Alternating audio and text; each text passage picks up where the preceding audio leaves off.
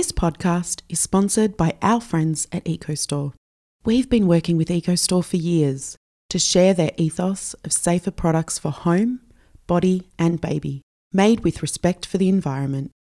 Every product is made from naturally derived ingredients, selected because they are safer and more sustainable.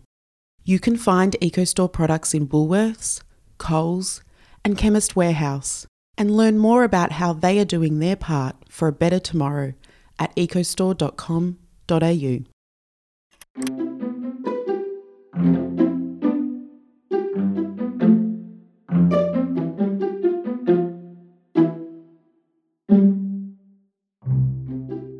Hey there, it's Nathan here, joining you on the back of the Byron Writers Festival, where I had the great joy of chatting with Damon Gameau, Australian actor turned award winning documentary maker.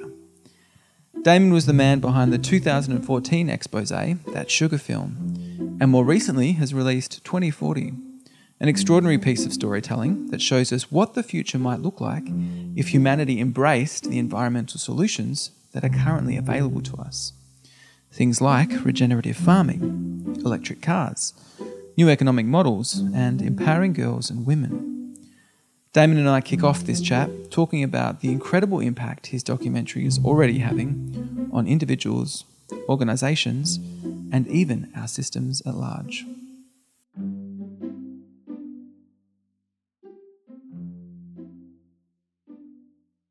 I had a meeting a couple of days ago, and coincidentally, the guy that I was meeting had some nail polish on, some green sparkly nail polish. And I was like, oh, I had some scribble on it. And I was like, oh, what's, what's on your nail? And he said, 2040. I was like, oh, that's interesting. And he said, yeah, I lost a, I lost a bet to my dad. Um, my dad and I bet to see how, who could get the most people to go and watch um, 2040. awesome. And the guy got nine and his dad got 15. So he went and polished his nail um, as another kind of conversation starter to then generate more conversations oh, to get people right. to see the film. So I thought that was very cool. Um, but I thought we actually would start, Damon, because I, I love that story of that guy with the, with the nail polish, and I wanted to know um, what else has inspired you about how people have been mobilised by the documentary so far and what you've observed. And... Yeah, I, mean, I, think that's been the the most exciting part of, of the of the journey so far. The film itself has been really well received by the public, and the box office is quite incredible. But it's what's actually happening behind the scenes. So the level of screenings that are going on at a corporate level, the banks, uh, energy companies, uh, different parliaments and governments. About 35 councils have done a What's Our 2040 night where they invite the councillors to sit on stage. They have about 200 people in the room and then they show the film and discuss the most applicable solutions to their region, which is really wonderful. Um, the, we found out on Friday that the UN are going to show three minutes of the film at the opening of the General Assembly to every world leader on September the 24th. Yeah. Hmm. Um, and and I guess uh, the, always the intention of the film was that the film was just a small part of a much larger ecosystem. Mm. So we teamed up with about 50 different organisations around the world just to give people points of action that they can take when they have seen the film and they are inspired. And, and just some of those um, initiatives have gone, it's been unbelievable. So we, we launched a, a, seaweed platform, like a crowd fund for a seaweed platform off the coast of Bruny Island in Tasmania to be Australia's first marine permaculture and that was a $350,000 um, crowd fund, and we're $35,000 short of that, and it's about to tip in the next few weeks, and so we'll probably build that in September. And the Red Grid, which is a microgrid energy company that uh, similar to the one in Bangladesh in the film, uh, we did an equity crowd fund for that for an Australian company, and they've uh, raised $3.5 million in the last three weeks just from people seeing the film and saying, oh, I want to get involved and then the Carbon8 initiative, which again pays farmers to put carbon back into the soil. Um, there's just been an extraordinary amount of farmers that have signed up, which is really great that want to switch to regenerative practices, but also the public um, have just uh, donated a ridiculous amount of money to start making that happen. So it just speaks to people's willingness and readiness to actually lead on this issue because we're not getting the leadership where we should be. So people are willing to take that action into their own hands, which yeah. is just wonderful. Yeah. Well, well the, yeah.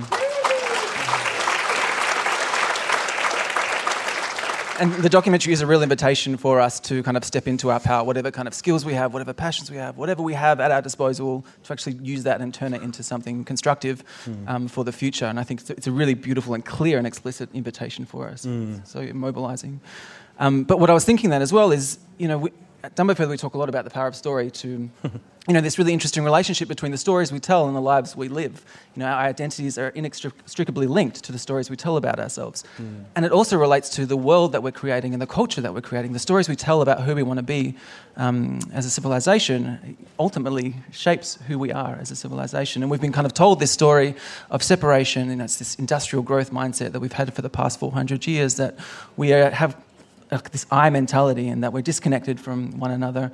Um, and what I'm really hearing from this documentary and um, more and more in conversations at large is that we are moving into a state of interbeing, interbeing. And the, the Buddhist ecologist Joanna Macy, she calls this period the, the Great Turning. And I think there's yeah. enormous opportunity in that for us to move into. Um, yeah, I mean, I, I think um, the story we have been telling ourselves and our interaction with the planet is coming to an end. You know, we, we can't keep telling that story because we'll destroy ourselves. So to ensure our survival, we have to start telling a new story. And I, I think it's interesting because if you look pre scientific revolution, lots of cultures told a very different story about their interaction with the planet. If you look at even our own indigenous culture, their language was uh, custodians of the land. Um, the Native American Indians, you know, Mother Earth and Father Sky. Um, there's even a wonderful story uh, in China, which again, their language was, we are reverent guests of the land. And there's a great story about an admiral that we hear far too little about called Admiral Zhang, and he, he sailed around the world for 33 years with 27,000 men on 300 ships in 1433. And they didn't conquer anyone. They just went around to learn from different cultures and exchange goods and take back animals to their emperor. And it was this beautiful exchange because, again, they had this deeper story of what their role was with the land. Then you cut to the scientific revolution and things that happened um, around Christianity before that as well. But you suddenly get uh, Francis Bacon, Rene Descartes, these kind of people starting to use a very different language about our relationship to the earth. It is, uh, Bacon said, you know, we, we must hound nature in her wanderings, we must enter and penetrate her every hole. I mean, it's very aggressive, raping language. And if you look at what happened from that moment, this schism occurred where we saw our resources as something we extract we're not in unity with our surroundings anymore. We are separate from it. And I think that's a great tragedy because we've lost the significance and meaning of what the planet is to us.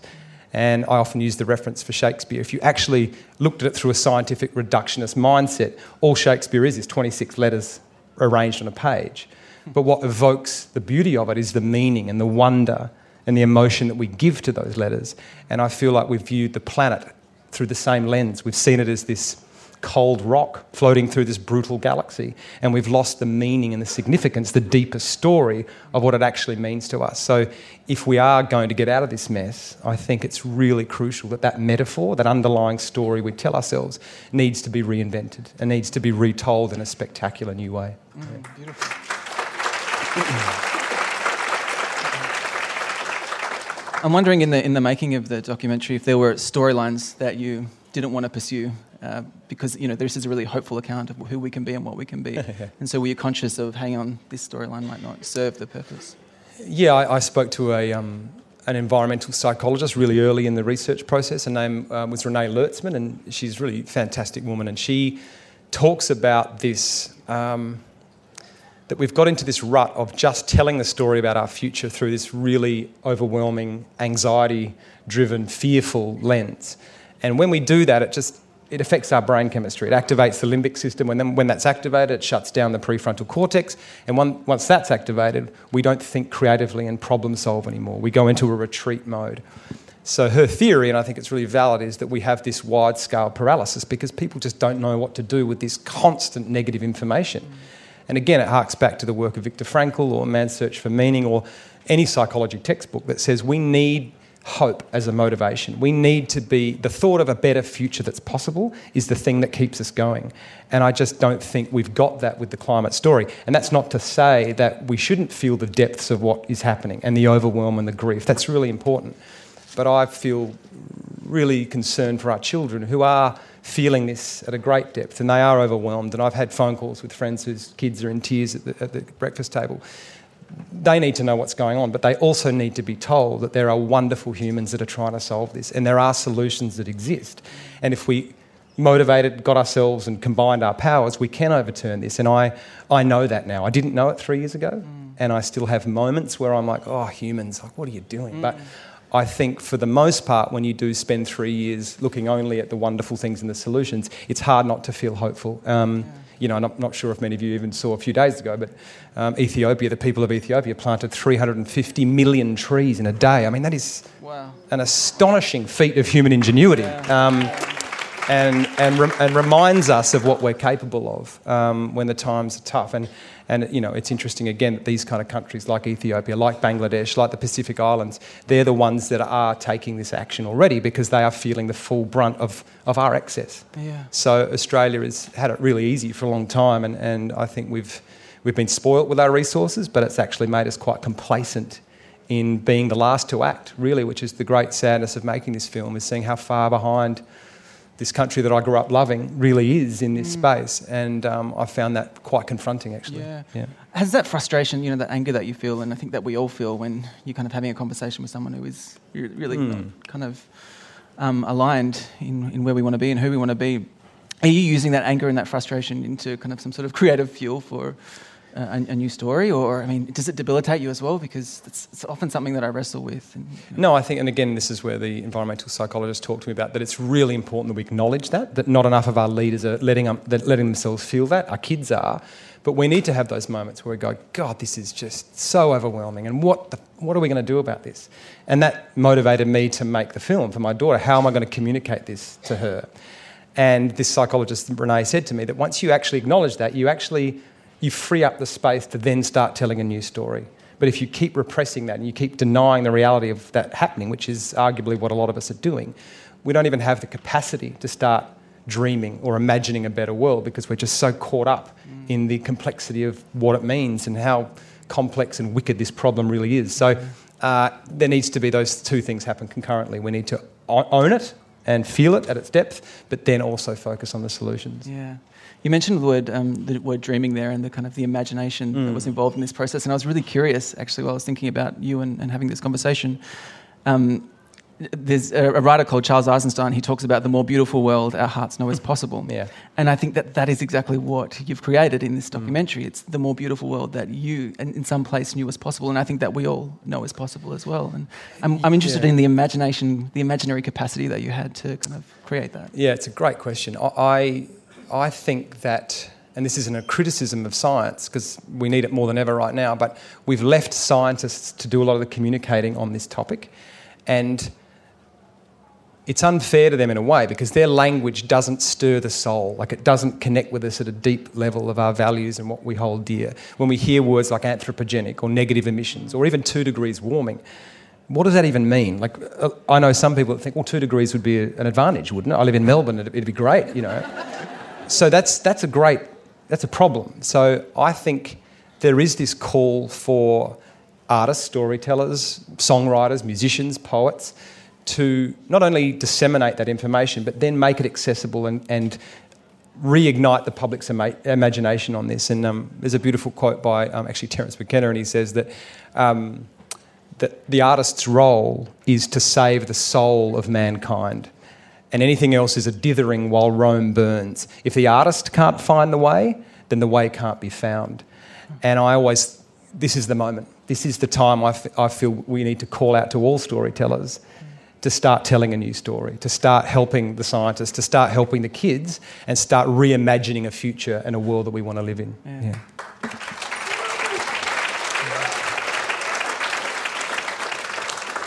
So let's talk about some of the solutions that you, you come across and that you share in the documentary. Um, the seaweed farming was a massive one for me, and it was super exciting to think about the potential of seaweed, not only to draw the carbon. Um, you can talk more about it, but also yeah. Well, if people haven't nutrients. seen the film, it's um, yeah. Yeah, so the problem is that about 93% of the excess heat from global warming has gone into our oceans. So uh, that's obviously having enormous impacts. And one of them is that a lot of the seaweed has gone extinct. So We've lost about 95% of our bull kelp in Tasmania, for example, because of that excess heat. So uh, the, the miraculous thing about seaweed, I'm going to call it sea queen actually from now on, it's so great, is that you, you ha- it actually can grow half a metre a day and up to 50 metres long. So it's able just to sequester a phenomenal amount of carbon from the atmosphere.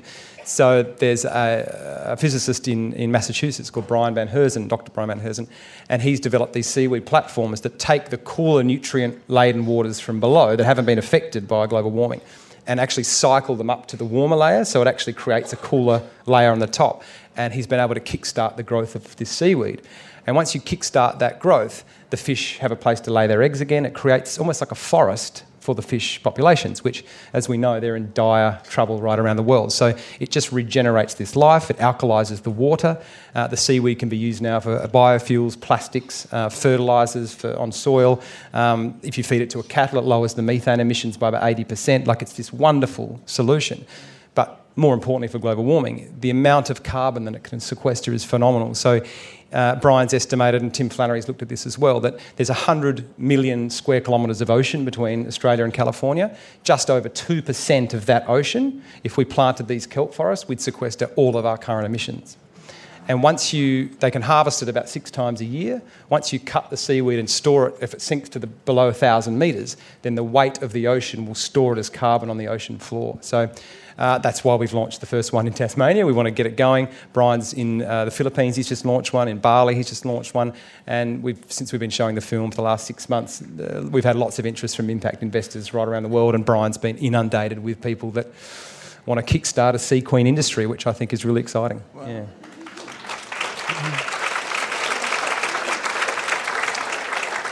What else blew your mind in the process of, of learning about it? Because all of these solutions are things that are available to us right now. That's what's really fascinating. Yeah, that was the, the, that was the premise. Was that everything had to exist right now. Uh, the seaweed obviously was pretty spectacular, but the one that got me was the the the education or empowerment of girls and women around the world. So I don't think that's very often linked with climate change. And the stats say that if a girl is able to complete uh, sorry, if she doesn't finish her education, she's like, and this is not just in developing countries, this is in wealthier nations as well, she's likely to have five or more children.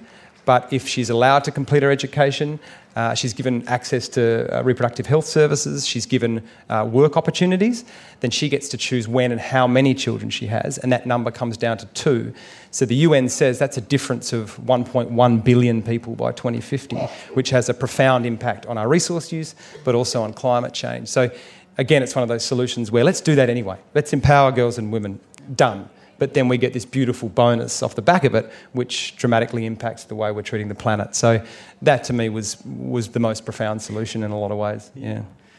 I want to talk about a bit about the economic model. You um, feature Kate Raworth and her donut economics in the in the in the film. Mm.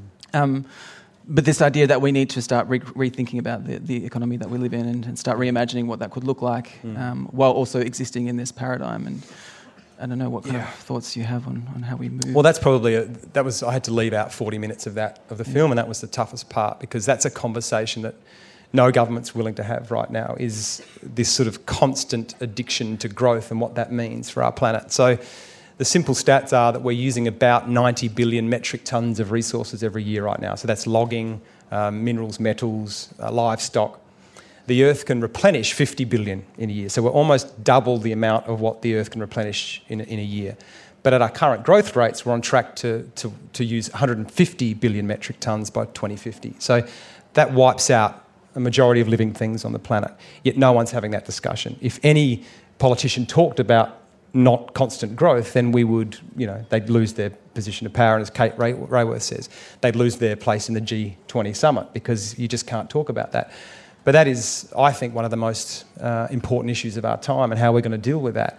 But there are models that exist. People have been proposing ways of you know, using resources in a better way, a sharing economy or a circular economy, at least starting to put some legitimate boundaries on how we're going. And I think that's a bigger question, a bigger discussion is that we've kind of swung from a very centralised government through the 20th century and obviously, for a range of reasons, lots of people lost their lives because of that. We've tipped all our power to corporations, and I think people just aren't aware of how much power they're actually given, especially at a trade treaty level, the World Trade Organization. So many of those rules that are put in place are done behind closed doors. The, the media aren't allowed there. The public certainly can't engage with them. And we're often just represented by a trade minister or a finance minister, whereas this flow of resources affects our societies, the environment, yet no one's there representing that voice for us. There's no democratic process in it. And there's a, a classic example of this clause called an ISDS clause, an investor state dispute settlement. And there there's a case in the Elbe River in Hamburg in Germany, and they uh, wanted to build this huge coal-fired power, power plant. And the local German government went and did an assessment and said, you know what, you can't build this because the damaging wastewaters, they're going to go straight into the river and all the fish are going to get killed. So, because of this clause, that company were able to sue the government for $1.4 billion in breach of profits, affecting their profits. So, of course, the government couldn't pay that. Also, the law stipulates they can't countersue, so they had to back down. The coal station gets built, all the wastewaters are going to the river now, and of course, the fish are dead. So, that is a fundamental rule of the game that needs to be altered if we're going to get to this 2040 I'm, I'm proposing. And they're the things that people just don't know about right now. And if the, that trial that took place between the government and that corporation was done in secret, no media was allowed, uh, the three supervisors on the panel were all appointed by the World Trade Organization, there was just nothing democratic about the process. So if we don't wrestle that back and make it a, you know, we should be determining the boundaries. The society should determine what's applicable. We shouldn't be giving the rules to the corporations like that. So um, that's not to say that we don't we just ban corporations and there's no innovation, ingenuity. It's just to say we need to be aware of, of who's setting the rules and let's not disempower ourselves there. Yeah. So, so how do we reclaim our agency in that situation? Or I mean, you, mm. I'm not asking, I'm supposing that you have the answers, but these are the questions that emerge, you know, from from those kind of statements. Like, yeah, I mean, I think there's. Um, I think there's a, a desperate cry for re empowerment right around the world at the moment. I think that's why this rise of nationalism is happening everywhere. I think it's a response to. I mean, I understand to a point that the Trump voters, what they're saying is, you've completely taken our jobs away from us. All our power now isn't at a national level, it's by these corporations that float around the globe and we have no way to get to them. We don't want that anymore. We want power in our local community. We want to say of what happens in our area and we want you to nationalise. And unfortunately, it's been it's been taken advantage of. But I think what it's also saying is it's an opportunity for us to really localise again mm. and actually empower where it, where it matters to people in their own region, in their own communities, mm. because that's been obliterated by this current system. And we all want that. That's how we evolved mm. close to each other, close to nature, wanting to connect with fellow humans. Mm. And yet, this system at the moment is actually just separating us at all costs. And I think, again, this is a feedback. This is a moment. This is an opportunity. It's like going to the doctor and the doctor says, You want to keep living like you are? Well, you're going to destroy yourself and you're going to go down this path. Or you can fundamentally change your system and the way you operate and treat each other and the planet, and this is the outcome you might get. So that's where we're at right now. It's a it's that. a pivotal moment. Yeah. yeah, I love that. Actually, talking about yeah, the symptoms that we're experiencing in our planet as, as information for us, feedback from yep. the Earth, and you know the disease that we're experiencing in our own bodies, societally, uh, in mm. the environment. Like using that as information to actually yeah, we've got the technology to do that for the first time. Like yeah. we can, you know, Will Steffen's done some amazing work in Canberra, and he, we have crossed certain planetary boundaries now. We know we're using too many chemicals on our soil. In fact, the UN says we've got 60 years of topsoil left. You know, so there's the feedback. That's the foundation of our civilization. Like, what are we going to do about that? We know that we've crossed the boundaries with ocean acidification, with land clearing, but also internally, we've crossed the boundaries on income inequality, on social well-being. Like, so we're getting all these metrics now that we can measure we just need, we've given too much power to the corporations. There's no boundaries. There's no one making sure that we're staying within the limits that won't destroy ourselves.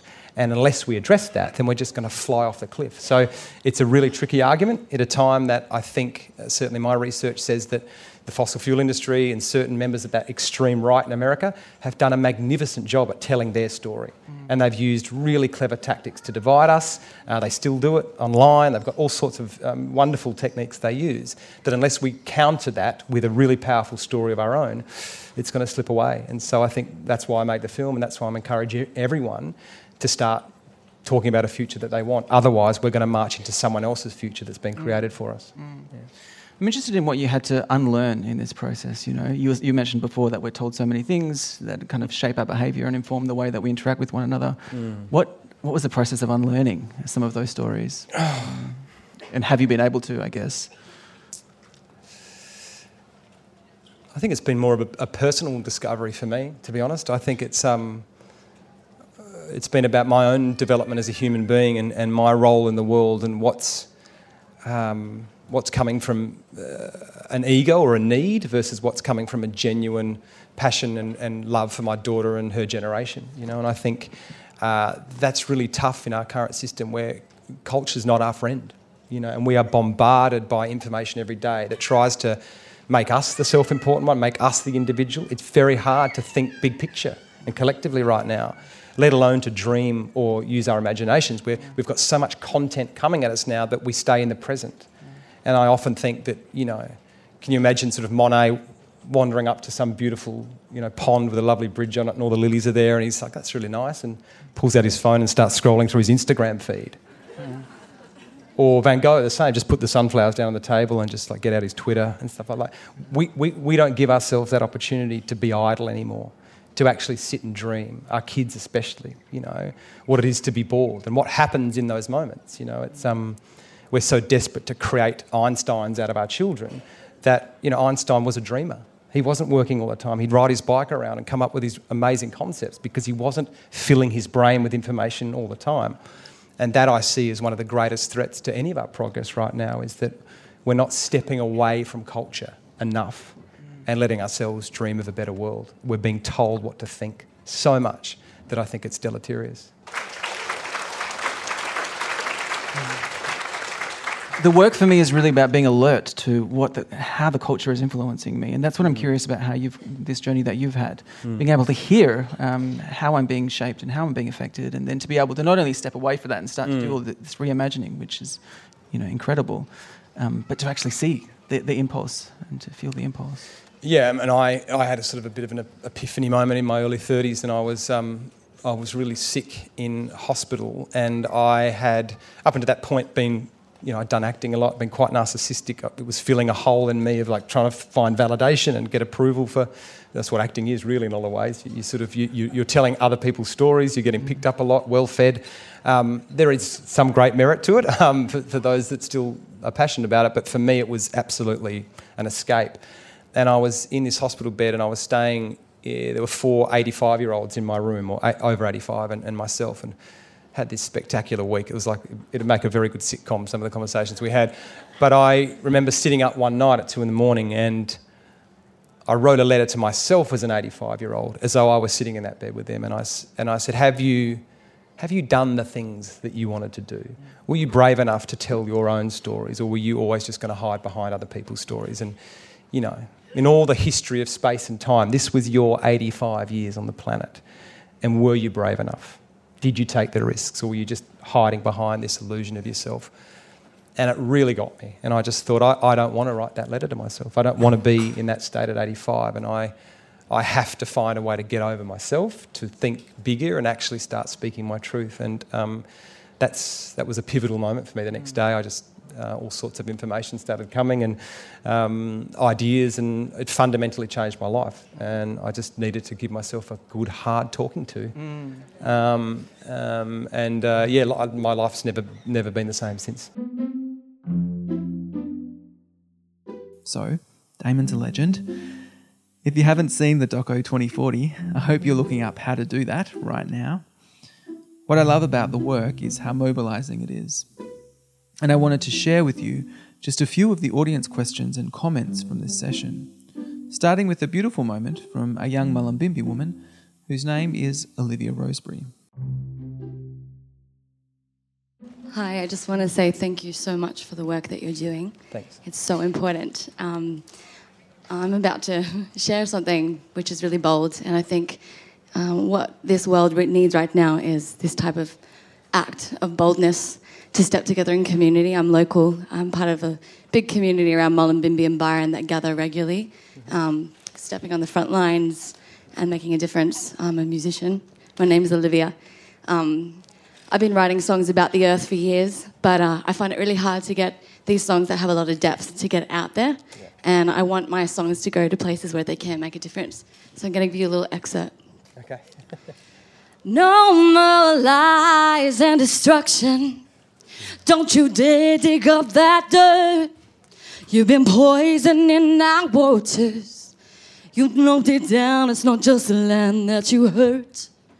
And we all need our sacred waters and the land to nourish our soul. Don't you forget where you come from, cause she's the one that keeps us whole. And let her hold you and forgive you. And it's time to stop these games. And no more need for greed or hunger. if we respect the mother's ways. Very good.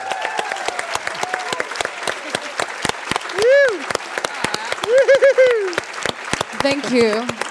Um, there's a lot of people in this community who do have these messages and do have the depth and have been.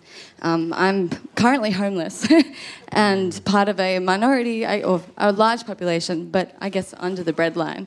And um, I would love to be able to contribute to these projects, but I find it really hard to get out there. Yep. And I'm so passionate about it. And there's a whole community waiting to just Yeah. have a platform to actually get up and Yeah. contribute on the large scale. It would be a dream of mine to do that. So, Can you tell everyone your name and where they can find your music? yeah. Um, my name's Olivia Roseberry, and uh, I have one song on Spotify. It actually was taken at South Golden Beach, acknowledging the First Nations and the wisdom of all First Nations around the world of their connection to the earth, which is what my passion is. And um, I have an amazing videographer that's on YouTube and Facebook, Olivia Roseberry Music.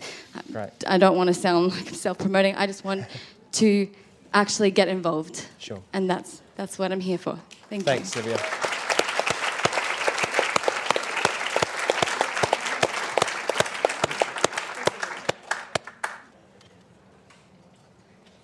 My name's Alan Harkness. I've been around the film industry for 70 years. Right. I've seen your film twice. the second time, I took five extra people with me. You have to paint your nails, Alan. Yeah. So, Yeah, I'm up here nowadays uh, recovering from a big health problem, but right now I've got more energy than I've had for three years. great. If there's anything that I can do to help you, you know, in expanding this film, it should go into every school in the country and it should go to every politician in the world. I'm available. Thank you, Alan.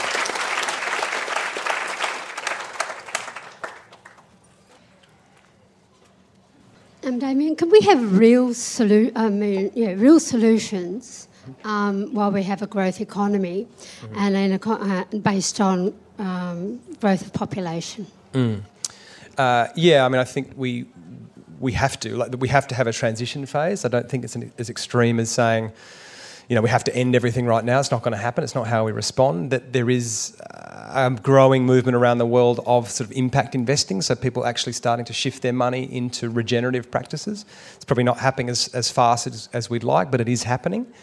And I think what I'm particularly excited about is what New Zealand are doing right now, or what uh, Canberra's just agreed to do, which is actually expanding the measurements of society. So we move just beyond GDP and growth, and we start to factor in other areas that we hold dear, our values. So Bhutan is the is the leading model, and um, I was lucky enough to go there this year, and they have nine pillars that they measure their success by, and that's not just growth, but it's economic. Sorry, it's community vitality. Um, psychological well-being, uh, gender equality, and even when we were there, there were some ministers discussing discussing mining, and they actually said we need to stop mining on the grounds of intergenerational equity, which means we're starting to steal resources from future generations. So when we can start factoring all those things that we value, I think that's a really logical next step to whatever new system we're going to create. I don't think anyone knows what that looks like uh, or how soon it's going to come, but we know this current one can't work. But rather than be too extreme about it, which I think is just going to scare people away, we have to find a way to uh, transition. And I feel like there is excitement in that investment space, but also in actually um, making the invisible more visible in how we measure our success. Yeah. Um, Damon, I want to congratulate you um, for your age. I'd say that's the most amazing presentation I've heard from, from a young person. So I just think it's wonderful you've, you've taken this on so early in your life. Um, the only thing that I'd like to ask is, uh, in my mind, is that uh, how we can create this conscience within the corporates. Uh, for, for me, everyone agrees with you, but Yeah. then uh, we know the other side of it, and the, the dollar seems to always win. Yeah. Thank you. Uh, thanks for the lovely words. I, I, what's been the biggest shock of this process so far is um, is the willingness of corporations to show the film, but then have really robust discussions about it. And I think sometimes we can label a corporation as a corporation and forget that there are human beings within those structures that have kids and deeply care and are really frustrated by what their company is doing. And they are going to the boss now and saying, What are we doing? It's not enough anymore. Things have to change. And some of the discussions we've had even the last few weeks have, have I don't think would have happened for three or four years ago.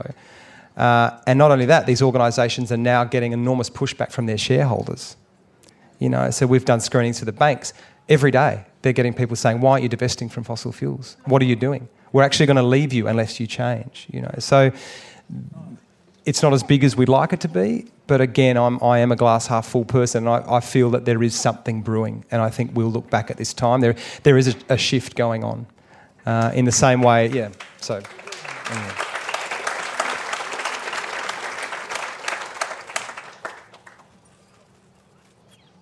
Hi, Damon. Um, my name's Louise. Uh, last weekend I was at a summit on the Gold Coast, and I spent, uh, I listened to Charles Massy talking for two mm. hours. he wrote the book Call of the Reed Warbler. Yep. Um, it was just very confronting to hear everything he was saying about agri- the agricultural industry. Yep. Um, people uh, talk about sustainable agriculture where we should be talking about regenerative agriculture. Mm he said that he had a lot of frustrations with governments. They just weren't willing to listen to what was happening because the, multi- the big corporations were dictating yep. what the government's decisions were.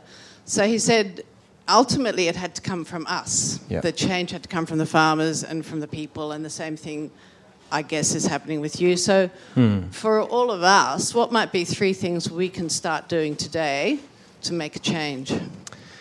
Yeah, I mean, I'm loath to be prescriptive. We, we, we sort of developed a, a website uh, off the film so that we didn't say to everyone, you know what, you've got to all eat less meat, ride your bike to work, and we sort of have these generic things that people do. That's not how we all light up or respond. So you can go to our website, which is whatsyour2040.com, and fill out this questionnaire that asks you what type of person you are and what your interests are and what lights you up. And then we'll give you six or seven things based on those things that you can do on your own, in your school, in your community, and whatnot. But I think I will say that with Regen Ag is that that to me is one of the most exciting movements that's happening around the world, regardless of what the governments are saying. And people are starting to make that connection between the health of our soil and the food. So even farmers that are still reticent on climate change know that they have to improve their soils because we've been mining the soils for so long. And my favourite statistic around this is that um, you'd need to eat eight oranges today to get the same level of vitamin A that an orange had, one orange, 60 years ago. Mm because of the health of that soil. So the more carbon we put back into the soil, the more organic matter, the cascading benefits of that, not just for the climate, but for our own health and the water retention of that soil, is one of the greatest and most exciting s- stories going around. And I think you talk to Charles Massy, you know um, Charlie Arnott's here somewhere too. Three or four years ago, they might have been getting 50 or 60 farmers in their room to, to their talks. They're now getting four or 500 farmers in that room. So, again, this is happening as it's always happened historically. Leaders don't lead on these topics. They are taught how to lead by passionate individuals, by individuals taking a stand and saying, we want it differently. The abolitionists did it, the suffragettes did it, interracial marriage, it happened in America. It never happened from the top down. You know, it happened from people really caring. And I think, again, I spent three years just looking at those people, and it's hard not to feel incredibly excited by the direction it's headed in. Yeah. Mm. I did want to ask with with your your new baby about to be born any day now. Yes. If you made this movie again, um, would it be any different? Would you? Would it be exactly the same? oh, well, I'd have to address it to both my daughters now. That would be the challenge. How do you make a film for two two kids? But I I would say no. I think um, it was exactly right for where I was at in my life and, and what what was. Um, there's you know there's so many things that we had to leave out. That was the tough part, and I but I think maybe I would have put more about the economy in. Uh, I sort of let, but I just I did want it to be aspirational, and the minute yeah. you put that in, it just becomes a different film. And yeah, right. and this was really I wanted kids to come in as well, and, and that's been the best part of this experience is seeing how many kids have seen the film and what yeah. how many school visits I've done now, and they're telling their parents, they're telling their teachers, and to be honest, they are asking by far the best questions. Right. Uh, we've done I've done 72 Q and A's of this film right now, and the kids questions around, you know, why are microgrids illegal? Why have we got such centralised energy? Yeah, yeah. What's wrong with population? Like, just Wow. beautifully articulate questions. And again, some of them still are in that dream state. They understand that they're, they're, they're really open and they haven't been sort of um, weighed down by what we, what we know. And I think there's a, we can listen to them right now because there's a purity and an innocence and they're talking common sense Yeah, yeah. far more sense than our leaders are, and that's why they're taking to the streets and they're so passionate. So I think it's we have to support them and we have to nurture them, um, and not scare them entirely. Make sure they know that there's people that do want to join their crusade and create a much better world for them. Hi. So many of our young people these days are really stressed about what is happening in the Yeah. environment. Um, I'm just wondering, what would you say to them to give them hope and to help them to be proactive Hmm. in moving ahead? Uh, well, that's why I made the film, uh, is, is to sort of offer that hope and to remind them that people do care. And that again, that I think we've been faced with, with the, these moments before through history. Not to the level of complexity of this, but uh, I often say it if you, if you asked any abolitionist 60 years before slavery was ended, they were all told to get off the streets and they were utopian to even imagine a world without slaves or that the economy could survive.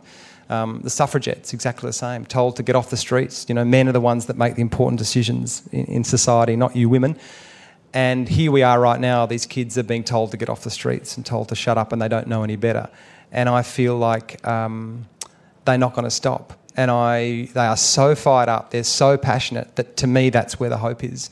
And I think to know, to tell any child that they're not alone, you know, that there's a, a whole planet full of those children uh, with the same concerns and passion and fire and determination to get it right, and that more and more there are adults starting to listen to them. And uh, that I think we're going to look back at this moment in 20 or 30 years as, I think, one of the most exciting transitions in our history as a species. And I wouldn't have said that three years ago, but I feel it with all my fibre now that I think we're going to get through this. Mm. And I'd say that to any child. Mm. Yeah.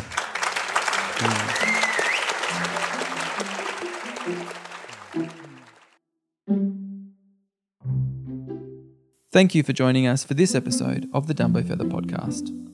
Thank you, Damon, for your insight bombs and for making 2040. Dumbo Feather is part of the regenerative movement and deeply invested in bringing about all kinds of systems change for a thriving planet and humanity. Do support us by subscribing to our magazine at dumbofeather.com.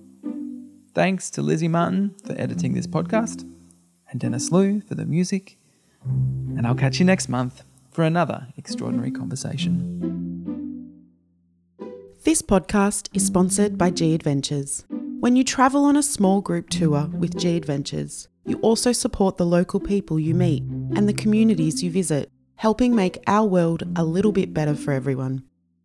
Our responsible approach to travel is demonstrated in many ways on our small group tours through travel guidelines for children, wildlife, and Indigenous people, plus social enterprise projects travellers can experience on tour. See how far good can travel at gadventures.com.au.